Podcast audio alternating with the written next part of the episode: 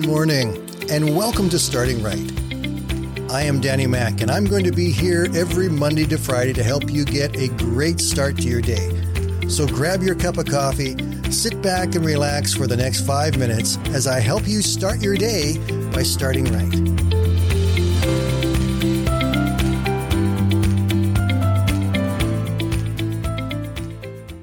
Wow, do you realize that one week from today is Christmas Eve? This year that has seemed to take forever also seems like it's just come flying by. It's hard to believe that Christmas is a week away.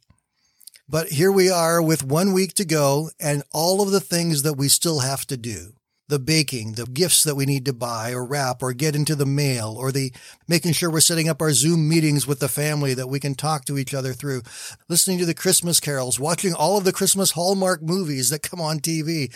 Christmas has got a lot of things going on with it. And even though this year is very, very different, it still seems to be very busy. If I was to ask you what you thought the most important aspect of Christmas was, what, what would you say? Would you say it's in the giving? Would you say it's in the receiving? Maybe it's about family. Maybe it's about joy. Maybe it's about celebrating.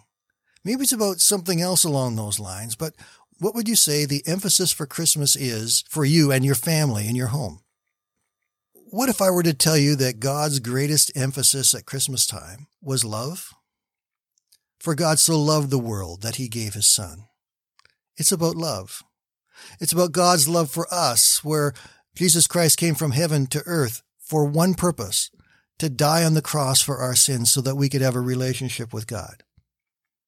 That's love. And the Bible has a lot to say about love. It teaches us so much about it. And although this Christmas is very different from almost every other Christmas we have ever had, there is still some things that we need to hang on to as our core. And I believe that one of them is being able to share love. Over in 1 Corinthians chapter 13, this is what's known as the love chapter in the Bible. From verse 4 down to verse 8, it says this Love is patient and kind.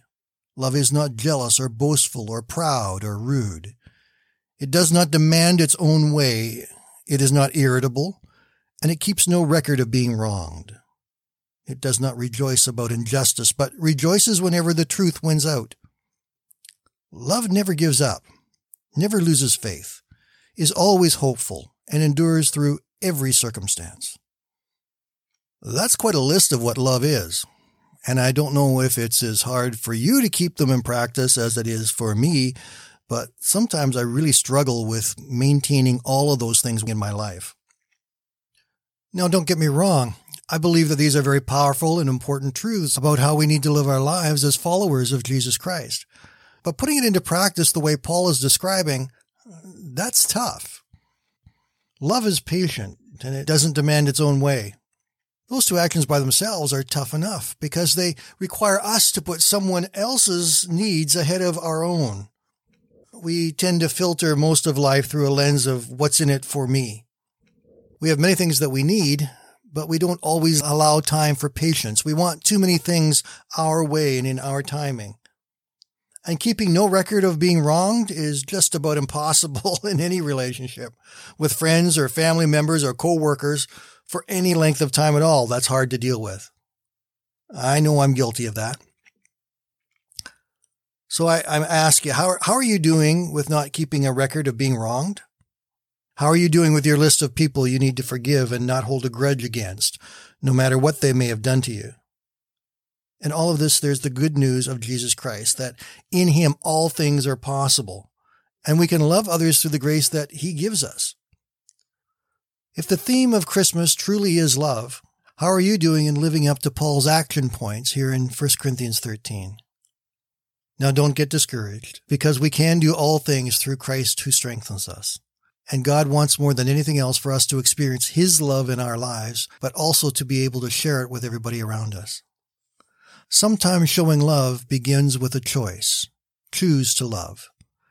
So as we go into this last week before Christmas and we look at all the things we have to do and the pressures around us, I encourage you to choose love.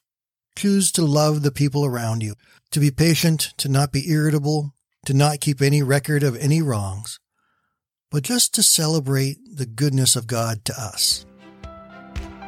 Have a great day, my friends. We'll talk again tomorrow.